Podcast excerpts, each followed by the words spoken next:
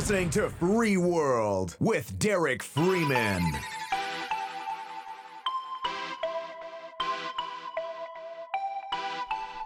D Free, man. D West. Back at last. Look at this, man. Oh man, full circle. Well, and we're we're right in I mean, we're a block away from the Dairy Queen we used to hit in junior high. Man, remember we used to take those those book covers that had the free ice cream inside the book cover. But you had to like we used to cut them out of people's book We had free ice cream for days, man. Man, you know my my dad. Well, your dad would drop us off in the morning. My dad pick us up, and since he worked at the refinery, we'd have like an hour at the school by Yeah, ourselves. by ourselves. So Man, we did not touched need an hour. man, we touched every locker, trying to We- find those coupons and Oh, get into man. all kind of stuff. we were hitting licks before we knew what hitting licks was about, man. it was the good days. It was crazy, boy. I remember your oh, mom put it. Your mom put it into that, boy. She's like, "Hey, oh. he's going to get saved." Or, you know, Praise God. that was crazy, Sister man. Deborah wasn't having it. Wow. oh my god!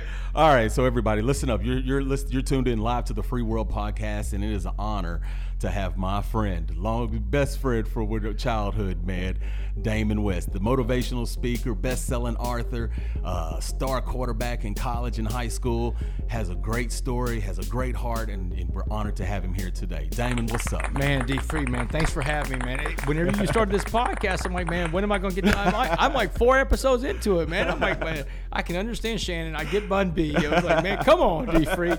But no, man, thanks for having me, man. This has come full circle. I mean, look, I mean, we grew up down here. This is our town. This is this is our area, man, and we uh, we got to work together during Harvey, which I mean, man, you killed it, man. You, I mean, you were up with a monumental task during that whole thing, but It was a lot. It was a lot. We'll, we'll get to that later, but Sure. let's let's let's talk about Damon West. Let's take it back to Damon West.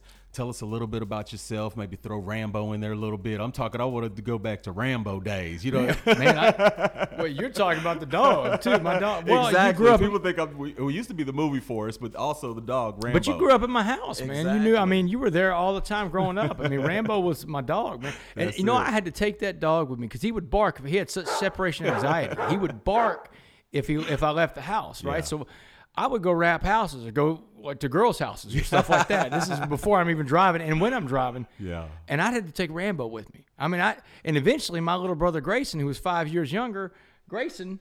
Grayson would, would say, "Look, if you don't take me with you, I'm telling on you, man."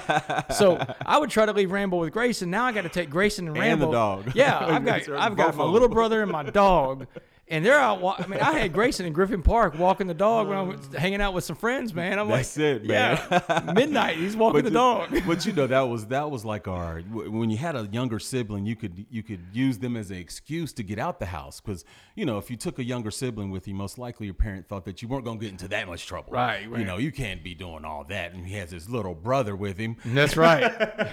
But little did they know. Man, look, my, Grayson went on more trips, more rendezvous than any little kid at 10 years old should have done. I mean, I we, know, man. we were wild, man. We, but we made it. I mean, hey, we turned out all right. We did. Right. we did, man. That's why we're still serving today to try to clean up some of that mess we made. You ended up the mayor of Port Arthur. I ended up in prison, man. oh man, but you know, I do that long. You're that back out speaking, man, touching lives. So talk to us. So talk to us about Roanoke. Talk to us about Damon growing up. You know, Port Arthur. Tell us a little bit about yourself, and then we're gonna go to tell. We're gonna get through everything real quick. Yeah, D. So, I mean, look, I had a great life growing up. I mean, you know my, my family. My dad, you know, my dad was the first sports writer in this part of Texas to even put black athletes on the front page of a sports page. 1971, Joe Washington. Little Washington. Joe. Little Joe. First time it ever happened, 71. Man, my dad's got a box of hate mail at home still. I mean, Yeah. and growing up, man, he had my older brother, my younger brother, and I read this hate mail. He wanted to see what it was like to take a stand. My mom, she was a teacher, uh, you know, at uh, Charlton Pollard High School. You know, back when it was an all-black school. She was one of like three white teachers in the school, and then she became a nurse. And so I had a great family where God was at the center of everything. But man, we had issues too. Everybody's family does. I. I was molested when I was nine. I know you remember that, man. I told my parents about it, and my parents sent me to a priest, a family counselor. They did everything they could. Yeah. But that's when I first got into substance abuse. By the time I was 10, I started drinking my dad's beer out of the fridge. I started smoking my mom's cigarette. My mom used to smoke those Merit cigarettes. um, then I started uh, getting into smoking pot when I was 12. You know, I'm at, I'm at, I'm on the seawall, you know, rolling joints, rolling blunts with the, with the dudes at school, man. Because I mean, that's you know, I was into putting chemicals in. But man, I had a lightning bolt for a right arm. You know, I mean, but it wasn't always like that. So you're from back back in the day, man. You know the Yeah. story back in the day. Man, I wasn't the best athlete in the world. That didn't happen until I was like 11, 12 years old when I finally grew into my body. And, and Coach Bass, Coach Bass helped me out, you know, with my athletic skills. But but once I found out what my athletic ability was, I mean, I you know became the quarterback and and uh, man, you know, I got a I got a football scholarship to play ball at North Texas. But Port Arthur, man, Port Arthur was great. Port Arthur's a giant melting pot of a city, man. Yeah. Remember our crew that we, I mean, we hung, and I tell people about this when I go speak to, to college football teams and, and pro spe- pro teams. I tell them about growing up in Port Arthur, man, because I had a very diverse group of people I hung out with. I mean, it wasn't it wasn't like this predominantly white town either, man. It's a predominant Port Arthur was predominantly black, you know, and it was a blue collar town, refinery town, you know. But our crew, man, we had Damon Kill, you know, Damon. the Kill brothers, The Kill brothers. the Kill brothers were Damon in and there, Demetrius. Damon and Demetrius, and I mean, so we Shout had out. Jarman Chavis. I mean, so- yeah. and we had, I mean, we just, but we grew up not knowing a lot about race inside our inside our group. I know you did. I mean, Yeah. you come from a, a, blended family, a mixed family, but we grew up not knowing about about race, man. And it wasn't until I got to college, so I really started to experience the stuff that I read in my dad's letters, man. We tried to, I tried to get a, a, a football player of mine into my fraternity, a guy named Darren McClain okay. and black dude. Man, you would have thought I was trying to, to like rob the place, man. They were they were upset about that, man. They were fired up, man. I was like, man, I stood up for this dude. He he made it. He got his bid and everything like that. But, I mean, I called him out, but I mean, you know me, man. I'm, I'm gonna fight for the stuff I believe is, is right, man. Yeah. That's one of the things. uh, But you know, growing up in Port Arthur gave me a foundation that saved my life when I got to prison eventually, Derek, because when you get to prison, and we'll get into all the prison stuff, it's all about race in there, man. And, and the white gang gets you in. First thing they're going to do is tell you, man, look, man, those guys over there, they're going to hurt you, they're going to rape you, but we're your family. We're going to take care of you, man. But I wasn't falling for the okey doke, man, Yeah. because I mean, I'd been around blacks all my life, man. So it wasn't an intimidating thing. But Port Arthur, man, I owe so much to Port Arthur D Free. yeah, I'm thankful, you know, for the the upbringing that we had in Port Arthur because you had a a big city feel, but you know, everybody it's a small town, you know, so it was there's an intimacy there, but it was still you you could you could make a name for yourself. So you know, growing up in Port Arthur, you know, you, you were able to, to to be around celebrities, I guess, or so say, or people that have been successful in some certain fields, and you know, they they leave bread trails. And once you you've shaken the hand, I remember being, as a matter of fact, when your dad came and got me and you to uh, go meet Bubba Smith. you remember that? He was at I think the Gates Memorial Library, and he was like, "Come on, y'all going? We're going to see Bubba Smith. He got some award or something." And I just remember when when he shook my hand, it was like.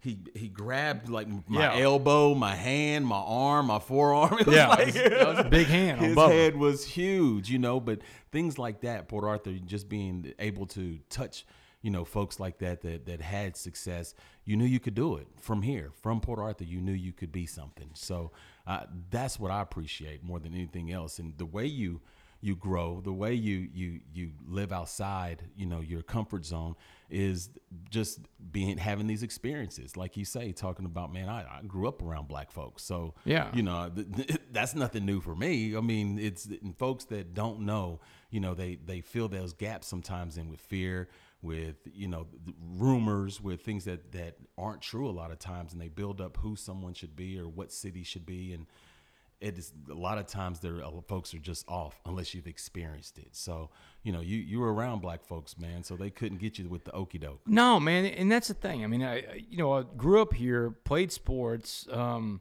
went to North Texas, played college football, and you know, Derek, this foundation around here kept me in check. I mean, even though I got away with a lot of stuff, we were joking around about junior Yeah. high and, and and ripping the Dairy Queen coupons out of everybody's book cover. Man, if you had a, if you were Woodrow Wilson between 1986 and 1989, and you had a Dairy Queen book cover and you Oh, missed a coupon, chances are good Derek Freeman and I got you. Gotcha. but but even though I, you know, I was I was wild, has a, I had a lot of character issues, man. I was into substance abuse, and and I, I was I was a cocky, arrogant little guy down here, man. But Port Arthur still kept me in check, kept me in line. But it was whenever, whenever I got to college, man, that that safety net, that that group around me, man. the- My mom, my dad, the community around me.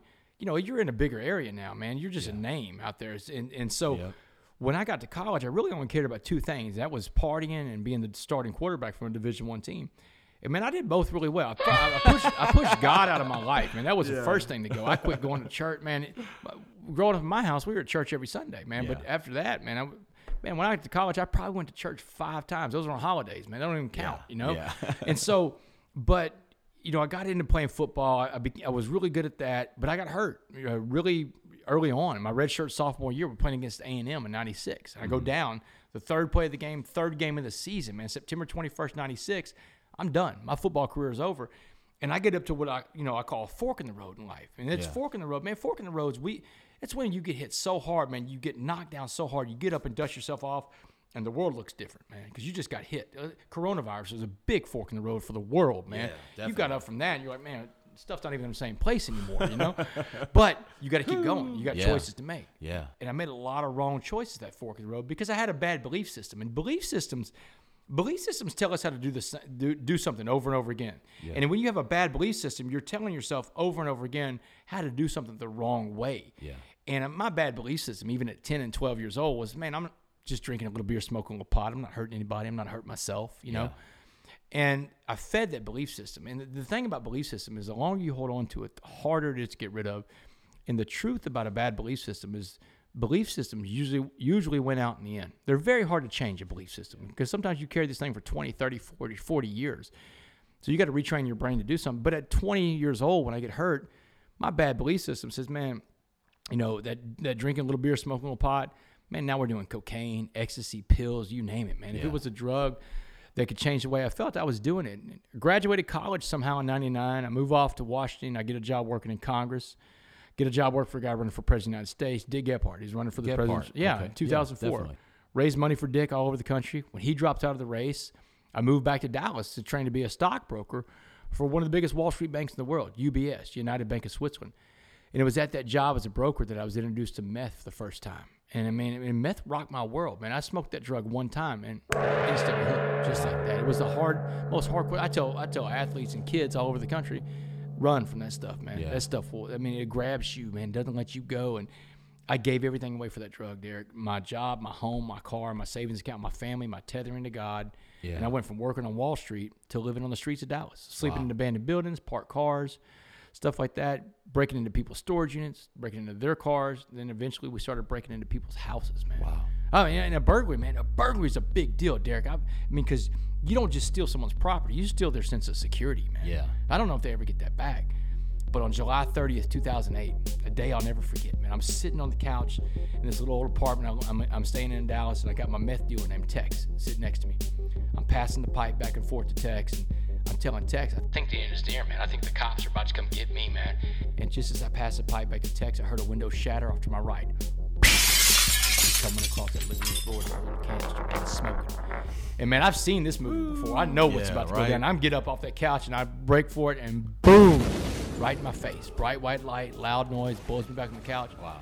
And when I came to, when I can see and hear again, this cop in full SWAT riot gear, boot on my chest, the barrel of a machine gun is in my eye socket, and he's screaming, "Don't move, don't move."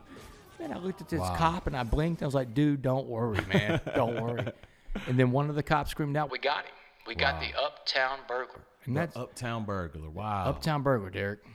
So they, they gave you a name, a moniker, and everything. I remember um, when when someone told me about it, and it was like, "What?" I think that's the way they referred. You heard about the Uptown? I'm like, no, you know. And I I guess they had thought that I would know since it was you. And I'm Right. like, no, no way, bro. Then when I heard about it, I was like, no way, not my dog. So it, it was you, to know the, the but how much I, I respect you, of course. Been a friend, been been loving you since I was a kid. You know everything, man. To see you know, to see the the stumble at that time, it was hurtful. You know, especially when you see it with someone that you love. So, Yeah. you know, when when when it happened, I was like, no way. But you know, one thing that that I, I always knew is that you, my dog is gonna land on his feet.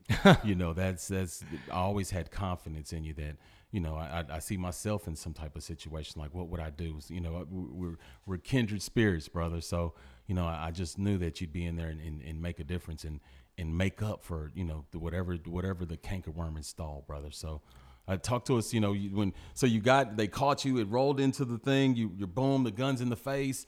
You know, from there, the, it, it's it's it's it's over. Court case. Man, for there, they, you know, they locked me up in Dallas County Jail. I've got, man, I've got a first degree felony hanging over my head with a, a potential life sentence in prison.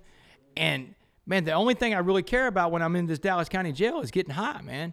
I get on the phone and I call from I call home from jail. I call back to Port Arthur and I call my mom and my dad on the phone. And, and my mom and my dad, my dad answers the phone, D free. I mean, I, and you know my dad, man. Dad- My dad's from the older generation of men, like our, our fathers. I mean, I never saw my dad cry, Hell, I- but I heard him cry that one time when I called from Dallas County Jail. And my dad's saying, man, you know, how we go so wrong, how we mess up so bad, what could we have done different?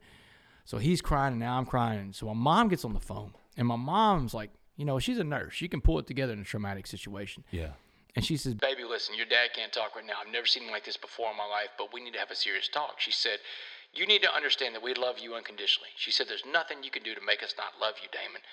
She said, That was a deal we made with God when He loaned you to us. And I guess when she was talking, I didn't hear the word loan. You know, she said, Do you understand that we love you unconditionally? And I was like, Yeah, mom, I get it. She said, Good, because we just gave you back to God. So, Wow. yeah, and I'm like, Whew, man. Wow. And she asked me a question, D. Free. Now you remember my house growing up, man. Is uh-huh. you're one of the, you're our first podcast I ever been on. I can talk about my house. my mom had prayer plaques and crosses all over the house, Everywhere, man. She. I mean, you couldn't you couldn't get away from God in my mom's house. So just like your mom. Yeah. And so my mom said, Damon, do you remember that prayer plaque that I had on your wall growing up? This is on Roanoke, man. And I'm, I've been on this dope for four years. My brain doesn't fire right. So I was like, what prayer plaque? And she said, baby, it's footprints in the sand. She said, do you remember the story of footprints in the sand? So I was like, no, mom, I don't. So she patiently and lovingly retold me the story of footprints in the sand by a guy walking on the beach with Jesus, man. She said they're watching the video of his life play out in the sky. And every time something good happened in his life, there was two sets of footprints walking side by side. She said, but every time something bad happened, there was pain, there was hurt, there was suffering, there was loss. When he loses his football career, Yeah. the guy saw one set of footprints. She said, finally, the guy, the guy calls Jesus out. Says, hey, Jesus, what's up, man? Every time something good happens, man, I see you rolling with me, two sets of footprints. But when the bad stuff happens, man, you abandon me. Why do you abandon me? Yeah. And she said, that's when Jesus laughed and said, Damon, you fool. Every time you saw one set of footprints, I didn't abandon you. I carried you. Boy, started screaming like a football coach.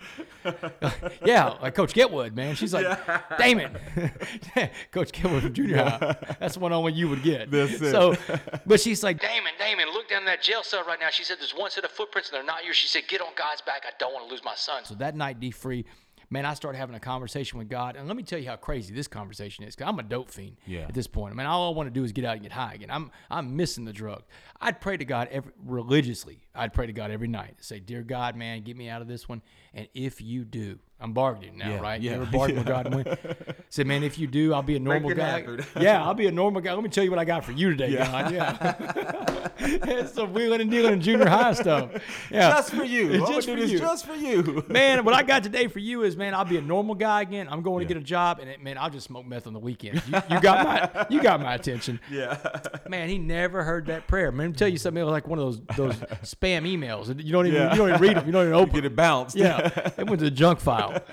So man, when I went to trial ten oh, months later, Oh, and that jury, man, that jury listened to six days of overwhelming evidence of my guilt. Six days is a long criminal trial, D free in the state of Texas for crimes that were non-aggravated. No one was ever home, and no one was physically hurt, man. So they're non-aggravated offenses. But six days of overwhelming evidence of my guilt. I mean, they they came out guns blazing at me, and they got me, man. It's man, I'm guilty of everything they're saying, right? Yeah. That jury went and deliberated for 10 minutes, D. 10 minutes. I don't know how much Law and Order you watch, but if a jury's gone for 10 minutes, they smoked you. They proved the case. Oh, man. It, it proved that it, it was just, man, like, I didn't, they give you, like, when you go to the holding cell, they give you, like, a bologna sandwich. Here's your lunch, you know? yeah. Man, I didn't even get the bologna sandwich down. I wouldn't oh, even, I couldn't get done eating, man. By the time they, they were already done, they were like, come on back in. I was like, oh man, I mean, I have two lawyers, man. I'm a white middle class guy in America going on trial for my life. I got two paid attorneys, man. and I walk in there, and one of those attorneys says, "You better get ready. This is gonna be bad." Wow. And this is where my book, The Change Agent, starts off. The first chapter is called Rock Bottom, man. I'm in that courtroom May 18th, 2009. That's the date. And so she said, "You better get ready." She said they they weren't gone long. She said, and when they were gone, they sent a note into the judge, wanted to know if they could give you life without parole. Wow. Yeah. And I'm like, for burglary. Man, I was like, and I was like, And I was like, hey, that's crazy. Oh, she said, that may be crazy, but that's what really happened in here. You need to get ready. And that judge said, Damon Joseph West, you are hereby sentenced to 65 years. 65 years. That's a life sentence, D free. I mean, and and think about that. I mean, that's first felony conviction ever, man. And you're talk we're talking about race today. dude. We're talking about uh, I'm a white middle class guy in America, man. Had everything going for me, all the privilege in life. I walk into a courtroom and they smoked me. And I got two paid attorneys, man. Most people don't even get one paid attorney. I got two. Yeah. And I got smoked, man. And right after the trial was over, man, they took me in this little room, this little holding cell, and they let my parents have five minutes with me. Five minutes, man. My dad walks in first. He's in stunned disbelief. He just saw his son with all this promise in life get a life sentence in prison. So my mom does all the talking. Very important conversation in the history of my life. She says, "Baby, debts in life demand to be paid." And she said, "You just got hit with one hell of a bill from the state of Texas." She said, "But you did the things they said you did in that trial, Damon. So you have to go and pay that debt to society." Yeah. She said, "But you owe your father and I a debt too." She said, "Damon, we gave you all the opportunity, love, and support to be anything you want to be in this life." She said, "We raised you in Port Arthur, Texas, a giant melting pot of a city. We gave you a great moral compass, which you chose to not use. So here's the debt you're going to pay to us." She said, when you go to prison, you will not get one of these white hate groups, one of these Aryan Brotherhood type gangs, because you're scared because now you're the minority. She said, that's not going to work. You were never racist, see race, and you won't start now. She said, you will not get any tattoos. Yeah. Or you're not. Deep, man, look, you man, I show people my sleeves all the time, man. I didn't get any tattoos. Them dudes in the man in the joint, man, those cats in there, man, they want to tattoo every inch of your body, man. Like they'd be like, Wes, man, like, they hit me up all the time. Wes, let me put a tattoo on you. Man, I can't do it, man. My mom said no. You know, because my mom told me Shout out me- to Jeannie Yes, West, Jeannie my West. girl Jeannie. Man, but that's the thing. Everybody respects a mom because everybody in prison's got a mom. Not now, most people don't even have dads, but everybody's got a mom in there, right? So, and that's one of the problems too. Is I mean, you got a lot of a lot of people from broken homes in there. But so my mom told me that day. She said, "Damon, no gangs, no tattoos." She said, "You come back as the man we raised, or don't come back at all." And She said, "Do you understand this debt you're going to pay?" And I said, "Yeah, I got it." Man, what do I know, man? I'm a white middle class guy in America. Man, what do I know about the penitentiary, right? So, but when I get back to the pod in Dallas County Jail, I'm asking all these cats that have been in prison before, how am I going to survive? What am I going to do?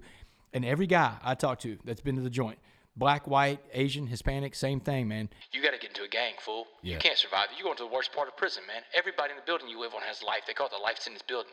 I mean, you're 33 years old, get into a gang. But there was this one guy, D.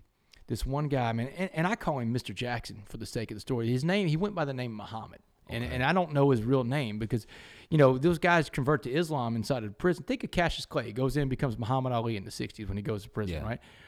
So this guy's name was Muhammad, man. Muhammad comes up, and he's one of the most positive guys I've ever met. Maybe the most positive guy I've ever met. Had a smile on his face all the time. He's what you call a career criminal, though. He'd been to prison four or five times, probably in his 60s. I never got his real age. Positive as can be, though. One morning he comes up and he says, West, I've been watching how you're dealing with these knuckleheads and these dummies. Talk about you got to get into a gang. He said, do not listen to these fools. He said, but let me lace you up with what you're about to walk into, man. Let me tell uh-huh. you about prison. He said, the first thing you need to understand about prison, he said, prison's all about race. He said, race runs the entire institution. He said, and because it's all about race, he said, like when you walk in that day room, you see a TV set. And in front of that TV set on that life sentence building, man, you're gonna have rows of benches. He said the first row is for the blacks. Don't sit on that bench, you'll get your head smashed in. The second row is for the Hispanics. Don't sit on that bench, the essays will smash your head in too. And he said the third row, if there's a third row, is where the white folks sit. He said if there's no third row, you sit on the floor. That's the way the numbers work in prison. It's he's the exact opposite of free world, right? Wow. And it's uh so he's telling me don't get to a wreck over race. And he said, because it's about race, when you walk through that door, the white gangs get you first. They got the first dibs on you, man. The Aryan Brotherhood, the Aryan Circle, the White Knights, the Woods, you're fighting them all.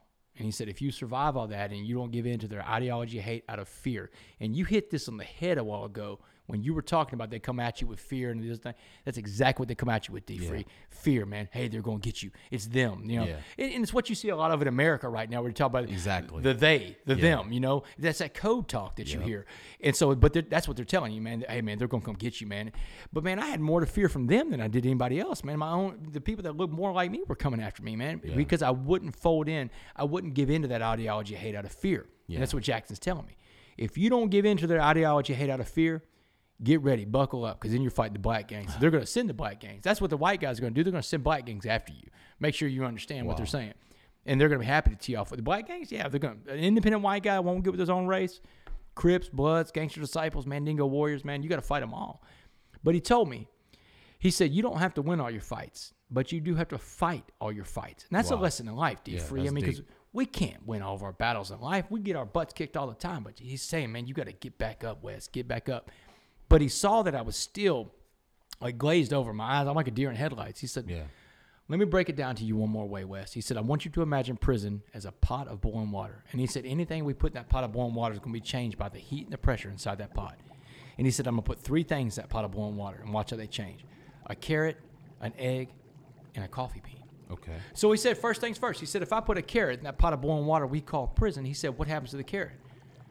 I said, well, I mean, it turns soft, Mr. Jackson. He said, that's right. He said, the carrot goes into prison hard, but the water, the prison, changes the carrot, turns him soft. You know, he said the Yeah. carrot got beat, he got robbed, he got raped, man, he may gotten killed. He said, you don't want to be the carrot. He said, what about the egg? You know, and a little bit more confidently. I'm like, well, shit, man, egg turns hard, like a hard-boiled egg, Mr. Jackson. He said, that's right, Wes. He said, the egg goes into prison. It got that outer shell that protects it, the egg, you know.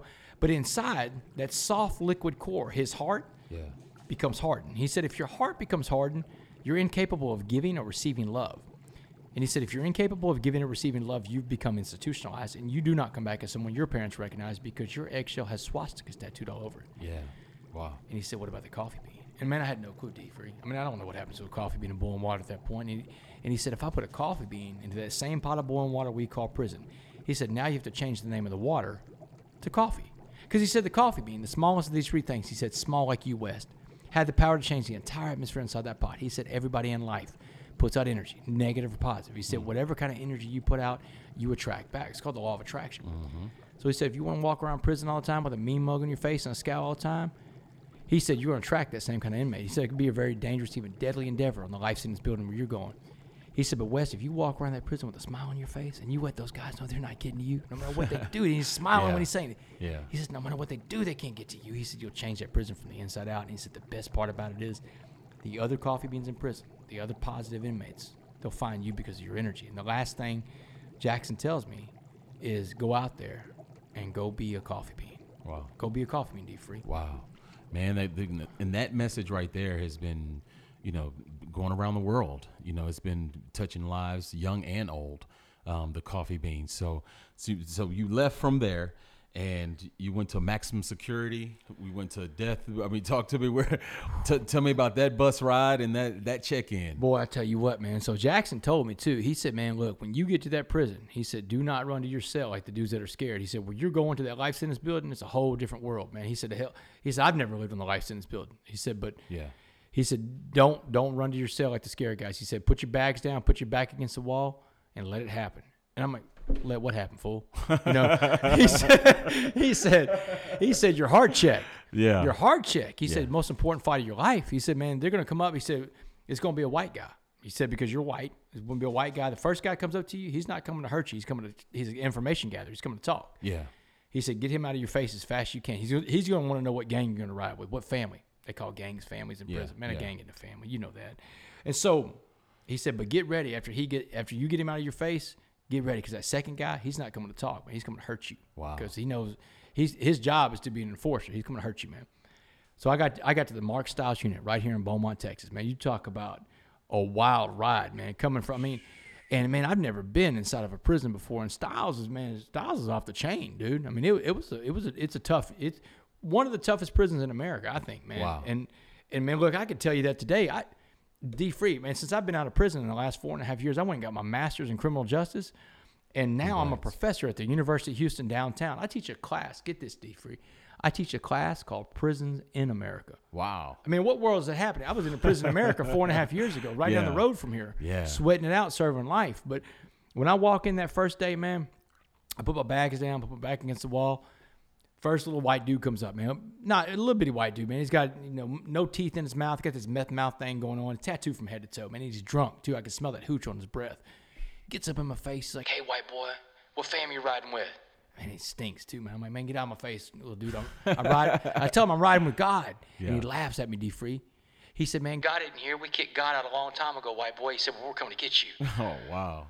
So he stumbles a little drunk butt off, and I got my back against the wall, and I'm like, man, this is not going well, man. I'm, man, I didn't have to wait long, man. Maybe maybe ten more minutes. Here he comes, biggest corn-fed white dude I've ever seen in my life. This dude was a giant, dude. This guy, he's coming Strong the- tackle. Oh man, this guy was big, man, with linebacker speed. Yeah. This dude coming down, he's coming down the stairwell on the right side, and he's big, huge. Pop. Anyway, so he's got this muscles and veins ripping out of his shirt, big bald skin head with a swastika tattooed all around the top of his crown, man. Wow. And all I see is a swastika with two eyeballs coming down the stairwell looking at me, man. I know he's coming. But D, man, we played ball. I, I played ball all my life. I can be coached. And when that dude got within range, man, I hit that fool in the mouth as hard as I could. Because Jackson told me, man, you said you get the jump on this dude. Get ready. He's coming. So I hit this dude in the mouth as hard as I could. And in 20 seconds, that first fight in prison was done because that dude had me on the ground tearing my butt up. That dude beat the, oh, he beat it. Man, I tell people, people are hanging at that part of the story, people are hanging on like, man, did you beat him? No, man. Some little white guy goes to prison, starts beating everybody up. You know what that is? That's called Hollywood. That's Yeah. That's called Rocky. That's Rocky. That's a movie, man. That doesn't happen Van Damme. yeah, Van Damme, yeah. No, man, in real life, man, I got in between Dallas County Jail and the penitentiary, I probably got three dozen fights D free and I lost. Wow. Physically lost 75% of those fights. I got my butt kicked all over that prison, man. But I won. Used to be a quarterback too, man. You used to get sacked and blindsided all the time. And I was getting sacked and blindsided in there, man. But I, I tell people all the time I won because I showed up, man. And that's what Jackson said. You don't have to win, man. Yeah, but I, yeah, I was getting sacked.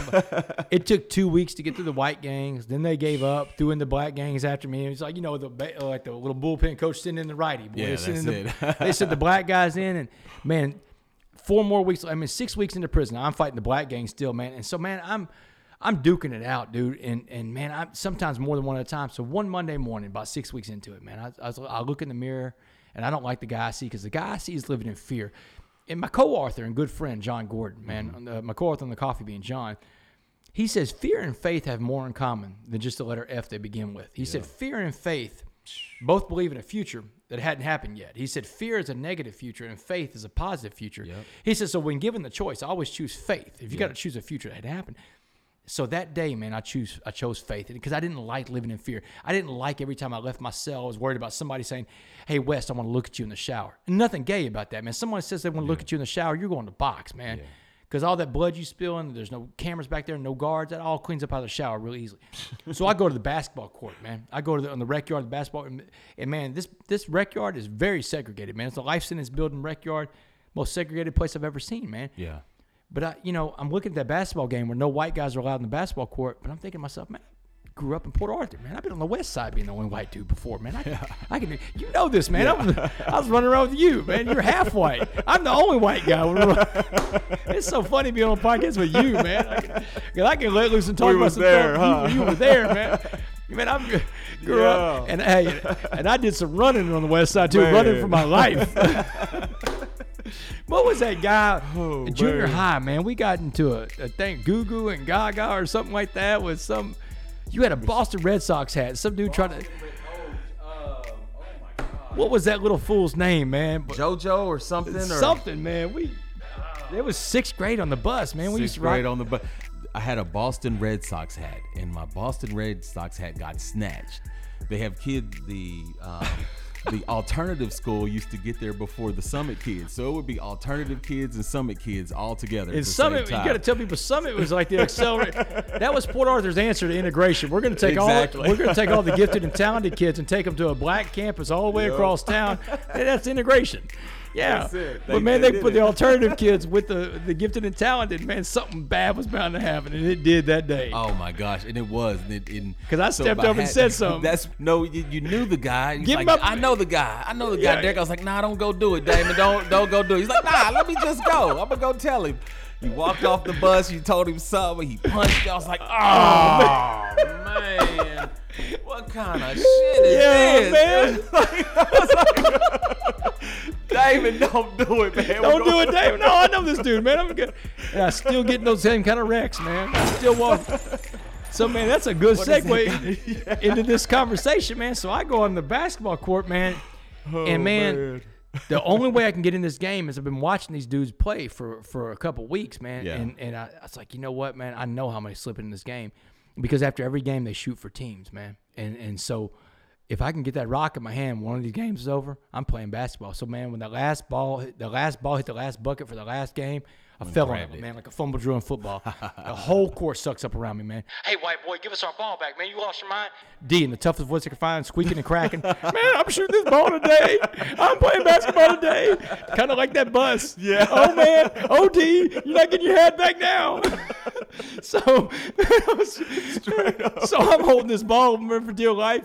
And this Oh biggest dude out there, man, this blood from Houston named Jay Blood, man. Jay Blood gets up in my face, and I think he's gonna knock me out, D. Freed. he's Oh, not getting yeah. that ball though. He's gonna knock out. He's gonna have to get it from a dude's hands. knocked out cold. You know. He says, "Man, get up on the line, and shoot that shot, white boy. Man, I hope you make it."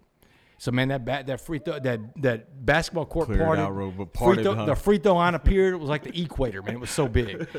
So I go up on this free throw line, but here's what's up. If I miss this shot, they're going to kill me, man, because these dudes, man, I didn't disrespect the basketball court. I disrespected an entire race. Yeah. And if I make that shot, they're going to hurt me. They're going to let me play, but they're going to hurt me, man. They're going to let me know I don't belong, man. But you know what? I'm, my back's against the wall, man. I, and I'm at, the, I'm at the point where, like, you know, with so much violence, man, I'm like, you know, forget it. So I'll go up on the line, steal my nerve, and I make my shot. Boom. I'm a captain. I'm, you know, Jay Boy makes his shot. He's a captain too. We pick our teams. He pick, I pick my four guys. He picks his four guys. Got us a little five on five. Man, wrong. It's nine on one, man. my own teammates don't want to be on my team. They hate me, man. And man, this is I tell people all the time, this is prison basketball in a life sentence rec yard, man, of a maximum security prison. Man, there's no guard in that tower. There ain't never a guard in that tower, man. If they're up to their sleeping and there's no referee, there's Yeah. no fouls in prison bat. Man, Yeah. you can punch, kick, There's scratch, no bite. instant replay. Oh man, no instant replay. man, I had a black eye and a busted lip up the first day, but man, I survived. Man, I got up the next morning, I looked at myself in the mirror, it looked like I'd been hit by a truck, but I felt good, D.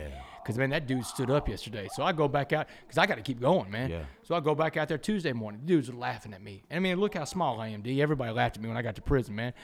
Man, we thought you had enough, white boy. I said, man, I thought you boys playing basketball. What's up? man, you could heard a pin drop out there. J Boy's like, you on my team, white boy. and man, if I was looking to play some basketball D free, I got what I was looking for. They pick me first every game after. And you play ball with me, man. Yeah. You know I'm not first pick caliber, man. I'm like eighth or ninth pick. But everybody wanted to get a piece of the white boy, man. Yeah. And that was it, man. It was it was all I was like a pinata, man. and, so, and man, and D, I gave it back where I could, man. I was trying. I mean, I'm trying to I'm trying to earn some respect. So I mean, I would throw back when I could. Tuesday, Wednesday, Thursday, Friday, man, we're out there, man. For six days, this goes on, man. I'm out there Saturday at half court. We're playing a game. I'm at half court, and the reason I'm at half court because I don't even play off it. I hadn't seen that ball since I shot the shot Monday, man. Wow. No one kicks me the rock, man. Nobody. All I do is play defense. Yeah. And just about that time, someone passed me the ball. Man, I'm sitting there thinking, man, this is the dumbest thing you've ever done. You got to play basketball for 65 years. You got to do this because you can't quit. Yeah. And you don't even get a shot. You don't even get a shot. Exercise. That's, That's it, man. I'm just running around playing defense, getting elbows in the face.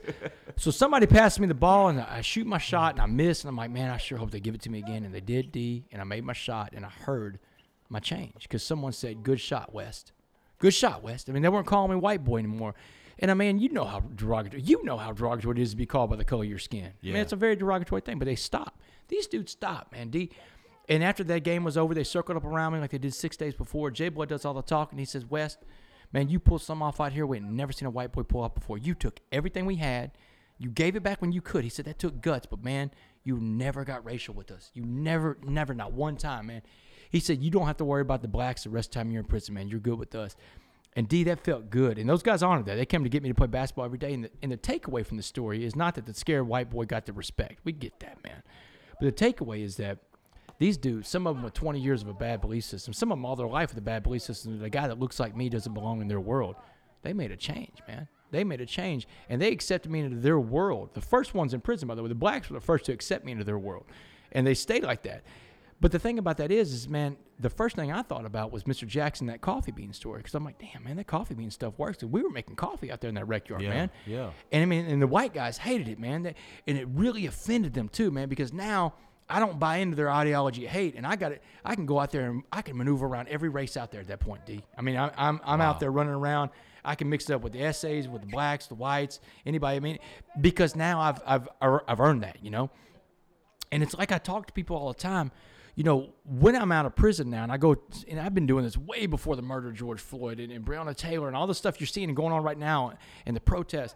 Man, I've been talking about this since I got out of prison. One of the things I got to do when I got out of prison, speaking to these football teams, is bring athletes into prisons that have substance abuse issues or whatever. They've been all been black guys, you know. And, and so I take these athletes in there and I show them what it looks like because on the way out of prison, and, and so just to, to, to finish the story out, I mean, so after the violence was over in prison and, and I could work on myself, I became that coffee bean, and, and I became, you know, a model inmate. And, and you know, November 16, 2015, man, the, the lady from parole she looks at my parole packet and she's like, "Man, look, you know, we don't see a lot of people come through like you, Mr. West. You've you've got everything. You've had everything going in life, all the privilege a person can have." Then you became a drug addict. You start breaking in people's houses. You made victims, and then a jury gives you life in prison. She said, "But you came to this prison, and you didn't let it define you. You changed yourself. You changed the prison around you. The whole prison changed around you." She said, "I got one question for you." She said, "If you could be remembered for being anything in this life, she said, give it to me in just one word: go." And man, because I was a coffee bean, because I knew the rules of being a coffee bean. You know, the rule, first rule of being a coffee bean is you, your positive body language changes the room. So I'm smiling everywhere I go. To this day, those guys in that prison be like, man, you smiled every every day in there, man. Especially when you don't feel like it. The second rule of being a coffee bean was working out every day, spiritually, mentally, and physically. Man, I got in the best shape of my life. I saw prison as an opportunity, man, and I worked on it. The third rule about being a coffee bean was servant leadership, finding ways to help other people achieve their goals, man. Helping other people out, because that's what we're here for. We're, we're not here for ourselves, we're here for other people, man. And somebody's going to help us along the way. And then the fourth rule of being a coffee bean was that you only control four things, and God's got the rest. You control what you think, what you say, what you feel, and what you do, your actions, man. And the last rule about being a coffee bean was that your past doesn't define you, man. Your past doesn't matter. Your past Yeah. is your lesson. The present today is a gift, and the, and the future is your motivation. So that's the rules I live my life by. So when this lady asked me this question, man, I fired back her answer right when she got done speaking because I had my answer ready to go. I didn't know the question, but I knew the answer. Wow. And I said, useful. There ma'am. you go. Useful. I just want to be useful. I can be useful in this prison or I can be useful out in that world finding those coffee beans. And she said, We're going to give you one shot. We're going to let you go. But if you come back and and you come back in handcuffs anywhere between now and the year 2073, we're going to keep you this time until 2073. So, D, I'm on paper the rest of my life. I'm on parole, but they can keep that parole, man. Because as long as I'm a coffee bean, I'm not going back to prison, man. As long as I'm out there living for others and letting God do His thing through me, man, I'm gonna be good, man, because I'm not even driving the car anymore. I can't get in trouble if I'm not driving. Yeah. You know, the last time I drove the car, I parked it inside the Stiles unit, man. so, but, but on the way out of prison, D, very important conversation, man. One of my favorite cellmates is a black dude from Dallas named Sabor. Man, it was his Muslim name was Sabor. His real name is Isaac. You know, same age as me. He's same age as us. He'll be he's 45 now, and he's in there for life. And uh, but man, we used to talk all night. I mean, Sabor was a really intelligent dude. I mean, we would talk about society, the injustices. We talk about race. We talk about, you know, um, we just hit on so many subjects. Sabor is a very intelligent guy. He's so and he's self-taught too, which is so impressive about him. I had this formal education, but he had this self-taught education, and he's running circles around me. You know. Wow. So I respected Sabor. So he sees me walking out. I got my mattress, kind of like how I came in. I got a mattress, a couple bags. I'm going out the door, and all I want to do is leave. Man, Sabor sees me, man. He's like, "Hey, Damon, man, congratulations. And I hope I got to catch you before you leave." He said, "Congratulations. I know your family's gonna be happy. I know you're happy." He said, "I got one question for you, man." He, I said, "What is it, Sabor? What's up?" He said, "Man, when you get out of here, you're you going to talk about the stuff you saw?" And what he wants to know is, I want to know, I'm, oh, am I going to talk about the disparity in the system, the fact that you have all these black men inside this prison, man? He said, you know, he wants to know, are you going to talk? Are you real? Yeah. And I said, Sabor, man, when I get on my feet, man, you know I will. And he looked at me, D Free, and he gave me a call to action. He hit me right between the eyes with what he said. He said, Good. Sometimes they lock up the right guy. Wow. Man, sometimes they lock up the right guy. Wow. And I feel like I'm that right guy, D, because, you know, God's given me the ability to tell this story both, you know, with the oral word and the written word. And, and no one's ever taught me how to write or how to speak, and but it comes out and it flows. But one of the things I do when I'm taking these athletes into these prisons and when I go speak to athletes in schools, I mean, I, I tell them, look, man, you know, inside Natrez Patrick was the first athlete I took, and he's played linebacker for the LA Rams now. You know, when he was at Georgia, he got arrested for dr- possession of drugs, possession of marijuana. And so I'm, they let me take Natrez into a Texas maximum security prison. On the way into the prison, I'm telling Natrez, Natrez, when we go into this prison, I want you to look at all the black faces that look back at you. He's a black guy from inner city Atlanta, you know. I said, I want you to see all the black faces that look back at you when you walk inside this place, brother. Because the numbers say one out of every four black men in America is inside the criminal justice system in some way, man. Wow. Six and a half percent of our population, which is black men, make up 50% or almost 50% of our prison population. Something's wrong in America, D. America Yeah. is sick, brother. Yeah. And that's what I'm telling him, man.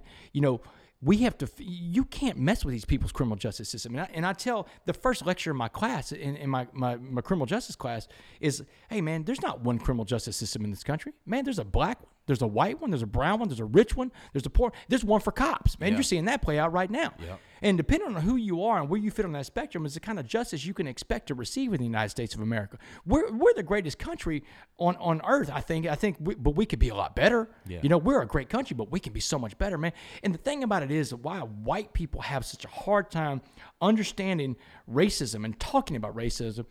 It's the definitions, man. They got this all wrong. In order for racism to exist, there has to be an imbalance of power. One side has to have so much power over the other side that they can enact laws. They can change the way you live because they have the power to write laws against you, man. Yeah. They can keep you out of certain neighborhoods from, Yeah. from living, right? It's so in order for racism to exist, there's an imbalance of power, and and for the most part, whites in the free world have never experienced racism. Yeah. And the, when a white guy tells me, "Well, that that person of color was racist against me," no, what you mean is someone was prejudiced against you, and anybody can be prejudiced against any group. That means to prejudge. That's Yeah. the root word of prejudice. But racism, man, racism is a whole different thing. And white people, for the most part, have never experienced racism. There was a black coach at the University of South Florida. I was there speaking a couple weeks ago, and he came up to me afterwards. He said, Man, I really appreciate what you said in there, man. He said, Because you know what? I know this for sure. In order to know what shit tastes like, you got to taste shit. and you've tasted shit. And I said, Man, can I use that? He said, Man, feel free to. He said, But you keep giving that message out. And what happens in these rooms, D Free, is because I'm a white guy that has experienced racism. I've been inside an environment where, you know, I can't sit on certain benches because I'm white, or I've got my face kicked in because I was white. But I know how to overcome it. I know how to navigate. And, and, the, and the black guys in these rooms, man, when I'm talking about this stuff, they're nodding their head because they know what I'm talking about. I'm not breaking any new ground with these, man. Black people know what I'm talking about. You experience this every day of your life living in America Yeah. but they're hearing it from a, a person that doesn't look like them. They're finally having it confirmed from a white Yeah. guy, right? And- Acknowledged. acknowledged. Yeah. And, and, and, and that's a part of communicating, man. We want everybody wants to feel like they've been heard, man. Yeah. You know, I, you may not get what you want, but you want to feel like the other side listens. So now they feel like, man, man, someone's listened to us, you know. Yeah. And the white guys in the room, they're shaking their head because they've never heard a white guy say this before. Because whites don't want to touch this stuff. I know a lot of really good white people that want to talk about race, but they're so scared to do it because they feel like they're going to step on a landmine Yeah. and get canceled out in the cancel culture. Yeah. But I don't have to worry about that because I've got this amazing currency that God's given me in life that I can go out there from a different angle and talk about it, man, and, and bring it, bring some light to it because I do think we can get away. I do think because I'm not going to be just like some kind of bird that flies in and shits all over everything and leaves. You know, Yeah. that's what a bird does, man. Yeah. No, what I want to do is I want to come in here and say, look, here's what we do. You know? Here's where I think we can fix it. First of all, people that look like me have to get off the sidelines and get in the game and start listening. Yeah. That's how we're. That's the first first quarter is all listening, man. Yeah. We got white people got to start listening to what black people are saying, right? Yeah. And then you know, black people have to invite white people into the room and into the table. And, and I and I can understand there's a lot of animosity and in, in, decades and even centuries of not trusting the white people. But Yeah. we've got to come together, man. You know, it's going to take whites listening, blacks inviting white people in, and we got to get together on a grassroots level and demand this change, man. Yeah.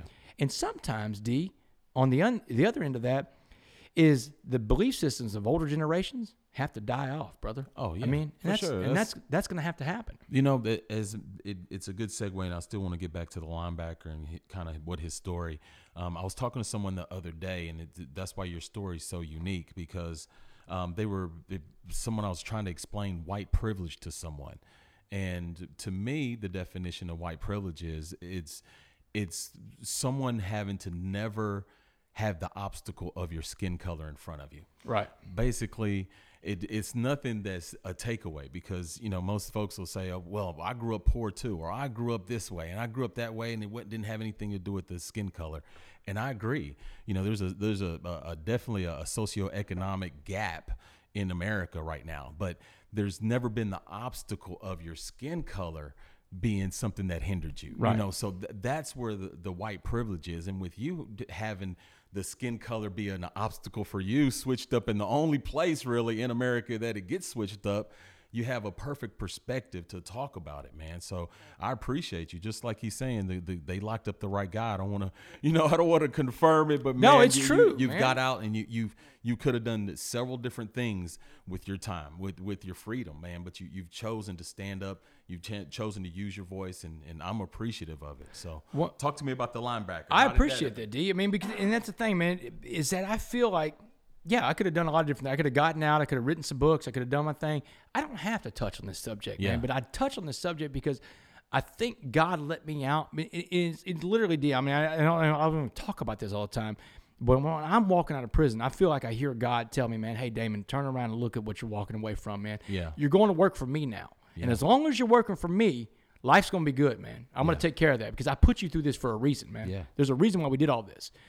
But if you stop working for me, you think this is a Damon show? You think this is your this is what you're coming back to, man. It's almost like Lot with the pillar of salt, man. He's telling he's telling me to turn around. around, You turn around, Lot. You don't turn around. You know. So, but it's like, but but it's like, but it's for real though, D. Because I mean, because if I don't talk up, and, and there's things that white people can do, man. If I don't talk up, if I don't say something, man, then I'm I'm just as guilty as as anybody else, man. And another thing that white people have to do that I have to do is hold white people accountable, man. Yeah. I hold other white people accountable, man.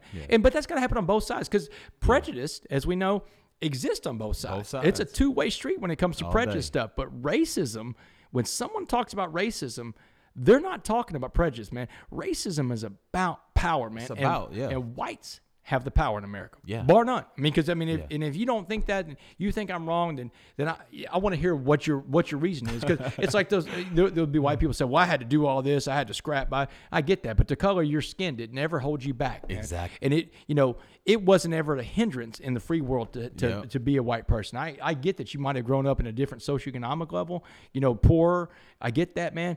But that wasn't, you know, you weren't held back because you were white. Yeah. You know, It It- would- it- yeah, exactly. yeah, it's it's usually not a negative to be a white person in America. You Yeah, know, and Un- unless you're in prison, man. That's Unless you're in prison. why- Yeah, and- that's why it's such a, a, a dichotomy of of speaking with you about it, and you know, with you know the the story that you came out with from the coffee bean and every, you, you skipped over and went straight to the coffee bean, or we hadn't skipped over yet because you did another book when you first got out called The Change Agent. The change Agent, You man. know That- that, I mean, you, you you you so I know we're moving around on where, where we at, man. What time you got to get yeah, I got about ten more minutes, 10 man. more minutes, but we but let's keep freestyling, man. This, I mean, yeah, we're skipping all around, but I mean, this Yeah. is the important stuff. I mean, the Change Agent, man. The book, look, D. I mean, it, most of that was written in prison. I mean, it, was it was a journal in prison for the most part. But um, the change they're and they're making it into a movie, man. Hollywood, Lionsgate Film has it. They're gonna. You know, the coronavirus has shut everything down in Hollywood for the most part. It- It's going to be like a Netflix limited series, eight to ten episodes. It's going to be real cool, man. D, I- Awesome. and I and I'm looking forward to that happening. But you know, my life keeps writing itself. I mean, I'll tell you this. I'll break this here for the first time because I just got this deal done yesterday. No one even knows about this yet. Right first here. The Breaking news. United States Army, man, I, and I've been that change the book, The Change Agent, man. Speaking of that book, the, this book got in the hands of of a, of a guy that's a lieutenant colonel on one of the bases here in America. I won't say which base it is because I'm gonna let them break it to first. But one of these bases in America, this guy got my book. He works for the general on the base, and he read it, and he was like, "Man." He said, "This is an amazing story." I said, "Look, I've always thought since I've been out that the mindset stuff that I have to go through to, to be who I am, even to this day outside, you know, mm-hmm. controlling the controllables, man, and Yep. and making the most of a situation. And, and and the mindset of how I got through that too is also, you know, I didn't think about years ahead or my freedom. And man, I thought about lunch. I thought about getting to dinner. Man, I thought about you know Yeah. getting through the day. You know, each day, man. I'm I'm, I'm on Yeah. a, my head is on a swivel. You know. Yeah. But that's how you get by in life, one day at a time. I said, man, all this stuff that I talk about, this is geared right for military. Yeah. D in October, man. I'm going to this base and I'm going to speak to the entire base. Man, over the course of four days, I'm going to live on the base for Wow. four days, man. And I'm going to speak to hopefully to all 20,000 uh, soldiers on that base, man. All the Wow. enlisted people, all the officers, all the grunts, the, the boots going through it, man. And I told him, I said, man, listen, when I go to these schools, I like to throw the football around with the football team. I said, but I'm going to be living on an army base you want to shoot something up? he offered me to shoot. I said, man, I'm on parole. I can't shoot anything, man. But I said, I tell you what, I do want to do. I said, I want to go through boot camp for four days. I said, what time is Reveille? He said, man, you're on. He said, he said, we're, we're, we start Wow. our workouts at six in the morning. I said, man, I am in. So I'm going through boot camp. I got up this morning. I told my wife. I told my wife, I said, "Man, I got to start oh, getting up early again." So I got up at 5:45, went for a run this morning. I'm training for boot camp six, Oh, in six weeks. I'm going to I'm going to an army base for four days. and D, I want to talk about my wife. That's one of the coolest things. Man. hey, So- shout out Kendall. What's going on? Man, check this out. So I, man, so Kendall Romero, man, we we start dating in uh, 2018, you know, and just she's just this amazing woman. She's a nurse practitioner, and and, and so we start dating. She's got this daughter, and, and so I, and, you know, it takes a while before I even get to meet her daughter, right? May 18th, 2019, D, was a very big day for me. May 18th, 2009, I told you about I was sentenced to life in prison that day. On May 18th, 2019, Kendall and I got married, man. So 10 days, 10 years, I mean, 10 years, 10 years to the day. Wow. At 1 p.m., about the time I was sentenced to life in prison, Kendall and I got married, man. And she Man. she was joking around. She said, You went from one life sentence to a next. but she is my rock, man. She is just an amazing. I mean, man, God she- is good, God bro. is good, man. That's Yeah. the, and of all the hats I get to wear, man, being a husband and a stepfather, Yeah. man, are the coolest ones. All I mean, because you know, it's just amazing to have a family, man. Because D, whenever you're in prison. I go into prisons, man. I love going back into prisons. One of the coolest things I get to do is go into prisons now and share my story with other inmates. Because in a prison, I got 100% of the audience, man. They're hanging on every word because they want what I've got, man. And if I was in prison and a guy like me came in, I want what he's got too. Yeah. And that's great. That means they're buying what I'm selling. So if I'm nefarious, they're going to buy something nefarious from me. But I'm selling them experience, strength, and hope. I'm selling them, yeah. you know, I'm selling them, you know, the power of, of redemption and what it can get you, man. But you got to change today in this place. It never fails though. When I get done speaking, I've got my wedding ring on, and I walk in there and, and do my presentation, and one of these inmates will come up to me afterwards and say, "Man, you got an amazing story, man. Your life's just full of all kinds of wonderful things." But he'll point at my wedding ring and say, "I want to know how you did that. How'd you find someone that would love you, man, after all that you've done?"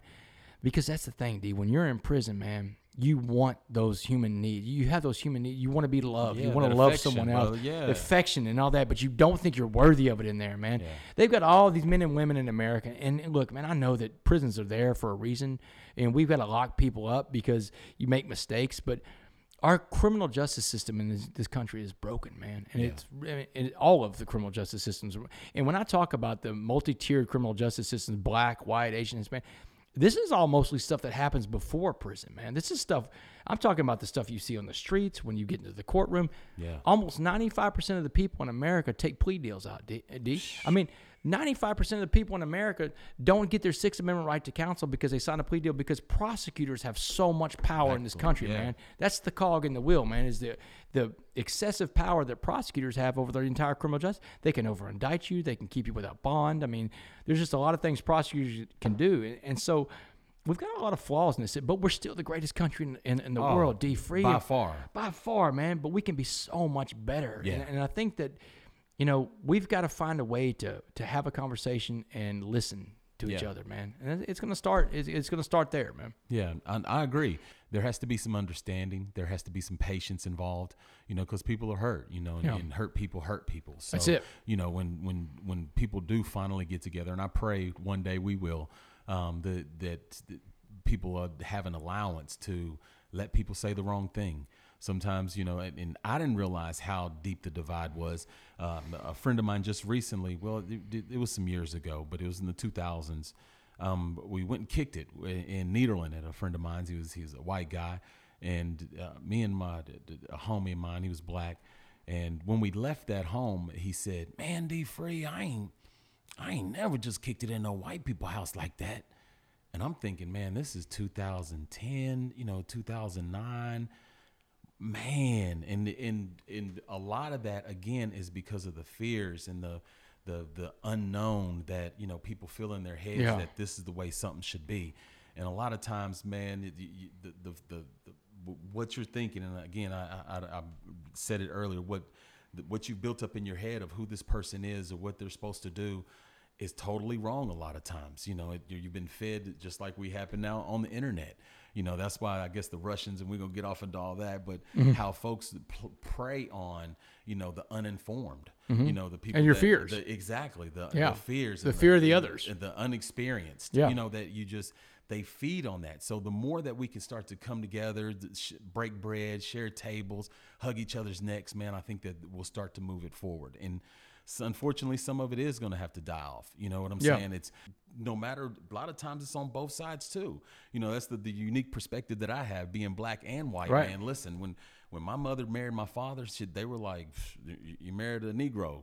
We don't want to know you anymore. I didn't Yeah. meet my grandfather till I was 16 my my black side of the family you know we were we were disconnected because again the, the family had been torn apart for so many years that there there wasn't that connection Over melanin in your skin. exactly Over brother. melanin in your skin. there wasn't that cohesiveness Right. you know so I grew up knowing the, the, the prejudice on both sides. Sure. Oh, black, you, you think he a white boy. I remember one day, and I'm gonna leave it at this because I know you got to go, man. Maybe we'll come back for round two Oh yeah, it'd be we, great. We, um, we were we were about to scrimmage West Orange Stark.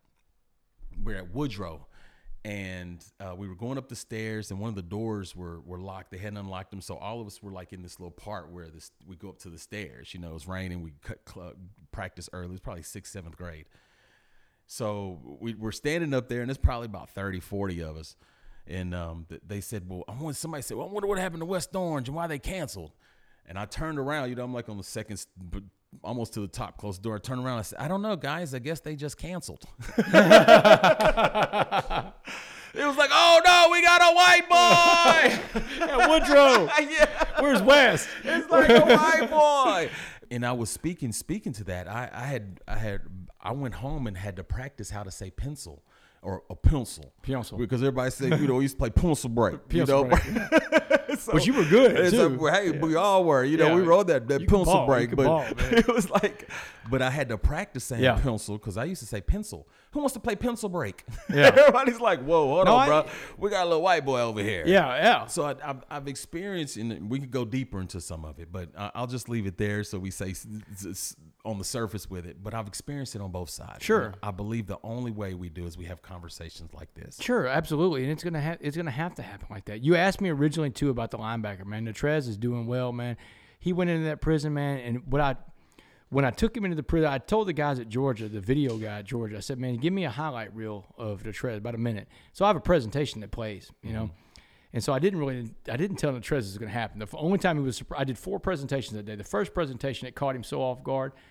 But at the end of my presentation, I put the and sports is king in prison, man. If race is king, sports is right next to it, man, Yeah. side by side. And so I play this highlight film in Natrez, and these dudes in the crowd are, ooh, ah, man, he's making tackles against Notre Dame, all these big schools. I said, man, that dude is good, huh? They're like, man, Wes, man, he's good, man. I said, well, it's too bad he's not at University of Missouri playing with his teammates today. He said he's sitting right over there at that table, and he's here. And I told him about his drug charge. Wow. I said, I want you after this presentation, I want y'all to tell Natrez about his choices, man. Every black guy in that room swarmed around, sucked around Natrez, and you could hear it, man. Little brother, Russ, what's wrong with him, brother? Man, you want to be here with us, man? The hell's wrong with you, man? What? Yeah. Man, I was, I was at another prison with another athlete, and, and I'll leave it uh, this one quick story, man. But this basketball player, black kid from Atlanta, man, this kid can go to the NBA, man. All he's got to do is quit smoking weed. Yeah. And so I'm taking him into prison last summer, man, and the, the warden walking around with us. You know, we walking around, you see these inmates going to chow. They got their hands behind their back, they're inside the yellow line, got their head down, eyes open, mouth shut. You know, that's how you walk on the, on the hallway. Yeah. He says, "Hey, son, you see those uh, you see those inmates over there?" And he's like, "Yes, sir, warden. I see him." He said, "I want you to listen to what I'm about to tell you." He said, "They can never be you, but you can be them." Wow. And I mean, that, that caught me. I was like, because I mean, that's Wow. me too, man. They can never be you, but you can be them. He said, none of them can trade places with you, with you right now. And the places, with the things you can do and the places you're going to go in life, they can't trade places with you, but you can trade places with them. Make one mistake in this country, man. Wow. That's it, man. That was that was uh, some hardcore truth from that ward, man. That was Wow. like, ooh, man, that hit me between the eyes too. Man. That, that Damon, you know, I, I appreciate you, brother, coming on. It's you, you We, we, let's with do round. Two, let's do let's do round two, man. Let's Because I mean, this isn't done. We're not done with this conversation. There's Yeah. there's way more to it, and, and maybe I'll have some more stuff after coming up with the army base and and the movie stuff. But but look, man, we're always gonna keep this conversation D, and, and I mean, you got an open access to me anytime you want, man. You want a guest to come in and talk about real real stuff? Because look, man, I'm not worried about a cancel culture. I I live something that was so unique that if I don't share it, who's gonna share the story like that, man? Yeah. Who's gonna share that side of racism, man? That's a white guy out there. You don't hear anybody else doing it because white people don't know how to talk about it, and they want to talk about it, Yeah. D free, and you know, know they that, do. man. You're Yeah. you're half in that world, half you know. But white people want to get involved, but it's gonna take us listening first and being invited in. Yeah, I agree, man. Well, Yep. thank you so much for doing this, folks. Thanks for listening. You know, I have my boy with me, Damon West, the best-selling author, uh, the change agent, the coffee bean. Uh, he has another book, book he's working on right now. The right Coffee Bean for Kids coming out in November, man. Children's book, The Coffee Bean. It is going to be on fire. And, and when look, this co- we have this illustrator in this book, and, Okay. and man, and so Jon Gordon, and I write this book, and, and I said, John, this book, these kids are going to be all kinds of different. This is going to be like the United Nations of kids, right? and so this book is, man. They've got a Yeah. little black girl, a little Indian girl, a little Yeah. little Hispanic boy named Gavin is the main character. The other main character is a little white girl named Clara, my stepdaughter. There you go. So yeah, man. So, but yeah, man. So it's, it's cool, man. It, it's going to be a good book, and it's very inclusive, man, about these kids making positive change in their elementary school. That's what's up. Tell everybody where they can catch you at. Give them all the handles, everything. Yeah. Twitter, Instagram, at Damon West 7. You want to reach me to Tim speak or anything like that? Damon at damonwest.org. And my website is damonwest.org. Um, my books can be bought anywhere books are sold on Amazon or Barnes and Noble, wherever, man. The Change Agent, the Coffee Bean, the Coffee Bean for Kids will be available for pre-order probably the next month. Awesome, man. Be free, man. Thank you, man. Man, thank you, brother. We appreciate it. It, Yep. it was a quick one, but we're gonna get you where you need to go to the next place, and then have Yeah, you back for round. it's six. round one. Round it one, is. man. Boom. Right, you Ding, listen to the free world. We'll be back. You're listening to Free World with Derek Free.